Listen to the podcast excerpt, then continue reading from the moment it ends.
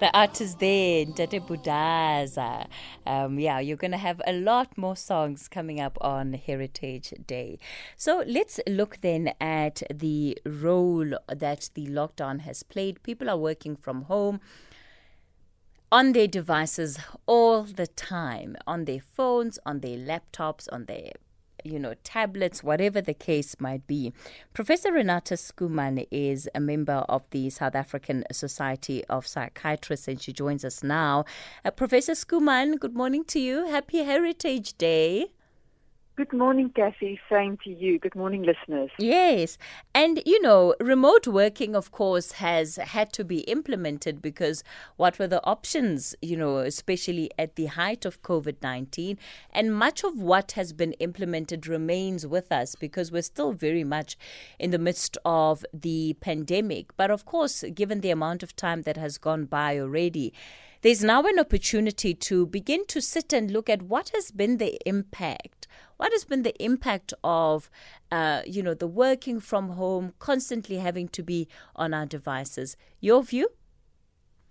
Yeah, I think the the impact is multifaceted, as we've discussed previously. Mm. Never mind the emotional impact, the social implications and isolation. But I think the one thing that really comes to the fore is the impact of excessive screen time on how our brain function and also the effect it has on our mood and our sleep. Professor Schoeman? Yes, I'm here. Can you hear me? Oh yes, yes, yes, yes. I, I can still hear you. Yes, I thought I lost I lost you a bit there on the line, yes? No, no, I have a lot to say, but I wasn't giving you opportunity oh. to ask. So um, let, let me explain a little bit about this mm. excessive screen time. So we understand that we have to work from home online. We understand that we school sometimes from home online. The important thing is how we manage our day and especially also then how we manage our personal time. So are we still then on devices? Because studies have clearly shown, and it's not studies only now from the lockdown, but even prior to the lockdown.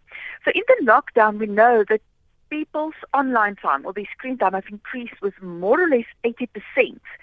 And then if we look at the impact that the study shows since 2017, when the first of these type of studies were done, it shows that excessive screen time negatively affects our ability to pay attention, to concentrate, our memory, to learn. It can make us more irritable, even cause mood symptoms, and it can also affect the quantity and the quality of our sleep. So what we've seen is that there's many, many more people that suddenly present with, Doctor, I think I have ADHD, or my child has ADHD. Now, that group of people, we can divide in three. It might be people that always had ADHD and now they feel that their medication is not working good enough or the treatment doesn't good work good enough because the excessive screen time exacerbate the symptoms. Mm. The second group of patients are those that had ADHD before, but it went undetected. And now that they're working from home, there's not the structure of the office, there's not the accountability buddy or partner, and they really, really find it difficult to then get through their workday or to plan the day, organize their day and time management, and also parents that now observe ADHD symptoms in their children, which maybe the teacher brought to their attention long ago and they thought, ah, yeah, man, you know, it's not that bad. But now that they are sitting with the schoolwork with their child, they realize how much the difficulties that the child has. And then the third group, which is where we can really make a difference, is those people that present with, I think I have ADHD, but if we then investigate, we see it's excessive screen time. And just by cutting down on screen time, getting more active, making sure you have good quality of sleep, can then relieve those symptoms without you ending up with a diagnosis or unnecessary treatment. Let's talk about the symptoms of ADHD, uh, Professor Schoeman, because I think that's going to be important for people to be able to identify what exactly it is that might not be normal. You know, for some people, spending the entire day on their phones or on a device has become normalized, and they then don't see the other symptoms or, or, or the effect of that um, in in other areas of their life because they've normalized being on their phone so much that if somebody's not sleeping, they think, well, it's because I'm on my phone. They don't realize that they're not even sleeping as much as they need to, or that they can't yeah. leave their device alone. You know, it, it feels, yes. if, if it dies, it feels like the world is going to come to an end. I, I need my phone on, I need to be connected. And the yeah. reality is that half the time, we don't always have something to do on our phones and yet people create you know they almost some people create stuff to do on their phone just so that they can constantly be on their phones. Yeah or just mindless browsing. So what the studies have shown that we tend to look the average person look at their phone at 1600 times a day. And the studies also have shown that the average person opens at least 37 apps or pages on the computer per hour. Now, if you think about that many interruptions, then it's no wonder that people feel that they are more distractible, they can't concentrate, they can't get through their work, the work gets more and they have to work excessive hours now in the lockdown.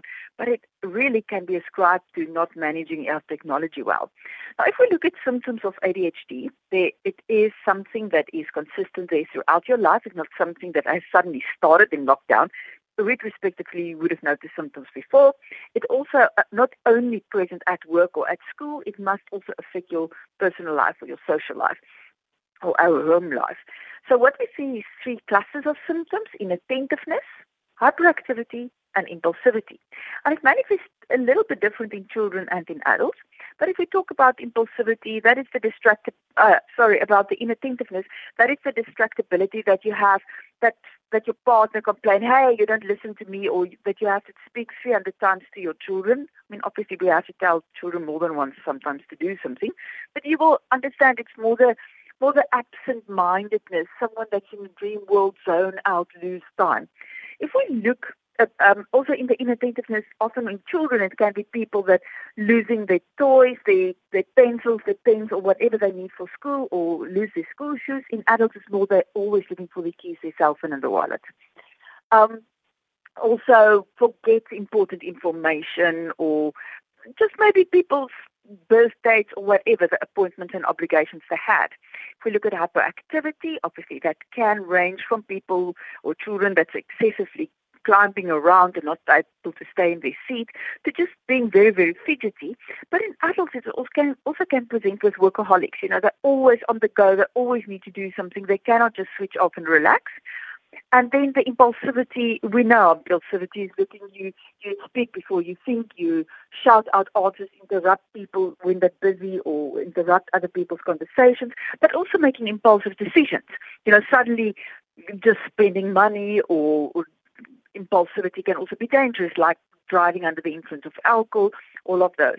The fourth thing that's not part of the core criteria for ADHD, but we often see it, is emotional dysregulation.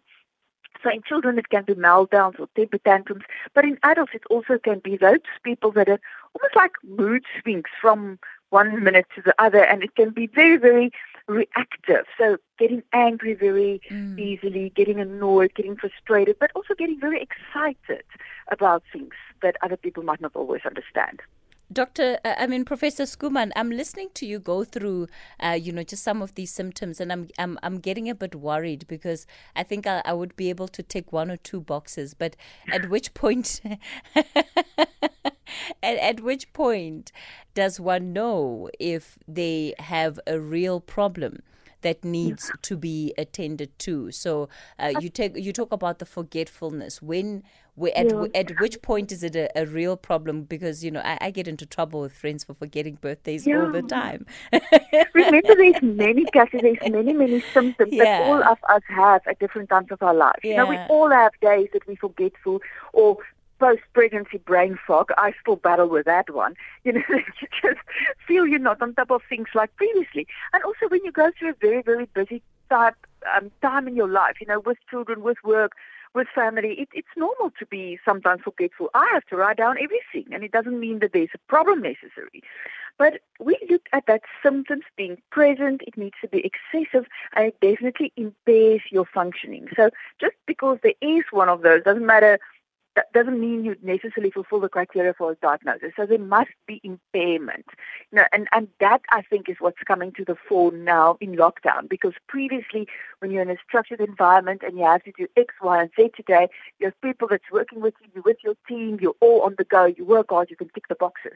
But now that we don't have that structure and we have this flexibility from working from home, we do not have that accountability and the structure. The day can just extend if if needs be, and that's where we now see to start to see that people's productivity is going down. Mm. But now the important thing is: is it ADHD?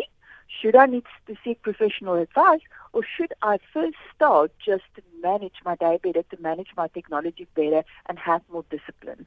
And you know the issue of managing technology better. How how do we do it, uh, Professor uh, Schoeman? Because technology is with us. It's it's around us. Uh, sometimes yeah. the first thing people do when they wake up is look at their phones, and it's the last thing yeah. that they do before they go to bed. Yeah. So there's a few general rules, um, but it takes discipline, and it's a habit that you need to break, and then new habits to form. The first easy one to do is to make meal times technology free time. So never have a phone present while you're eating. Put the phone away. When you have a meal with your family, put the phone away. You know, at least that creates already a little bit of space, breakfast, lunch, dinner, that you're not on your phone. The second thing is one hour before bedtime, no screen time. And the third one is banning devices from the bedroom. Now, people can say, yeah, but they use their phone for music or as an alarm. The problem is, if the phone is on your bedside table, you will be inclined to pick it up, to browse, and to look at it even during the night when you wake up. So, so those are three simple steps that we can do. So, meal free, techno- uh, meal times must be technology free, one hour before bedtime, no screens in the bedroom. The other things that we need to do that takes a bit more effort is to make sure when you, for example, working on your computer, that you do take frequent breaks. They, they say the ideal is every 45 minutes take a 5 minutes break or every 90 minutes a 15 minute break from your screen. Also to maximize the screen time or online meetings that you have during a day to six hours for work and no more in adults one and a half hours for recreational purposes. So your your personal time being to WhatsApp or to watch um, play games or watch videos. So to limit that. And the third thing is when you're at your desk or at your computer to make sure that you don't have all the notifications on that can disrupt you. So rather switch off some of the notifications and also make sure that you limit the tabs that's open on your computer. Because in the end, if you have 20 tabs open, you end up hopping between screens without being productive. So rather only have maybe your browser on one or two tabs and your emails on one tab, but don't also have WhatsApp open and this and that and that. So that is some small changes that we can make that already will help you to reduce your screen time. Professor Renata Schoeman, let me thank you so much for your time this morning. Uh, she's a member of the South African Society of Psychiatrists. Some really, really good advice that she's given us. I think uh, I'll, I'll, start with no phones at mealtime for this week, and I'll see how far I can I can get with that. Uh, so yeah, we're going to take a quick break. More music when we continue.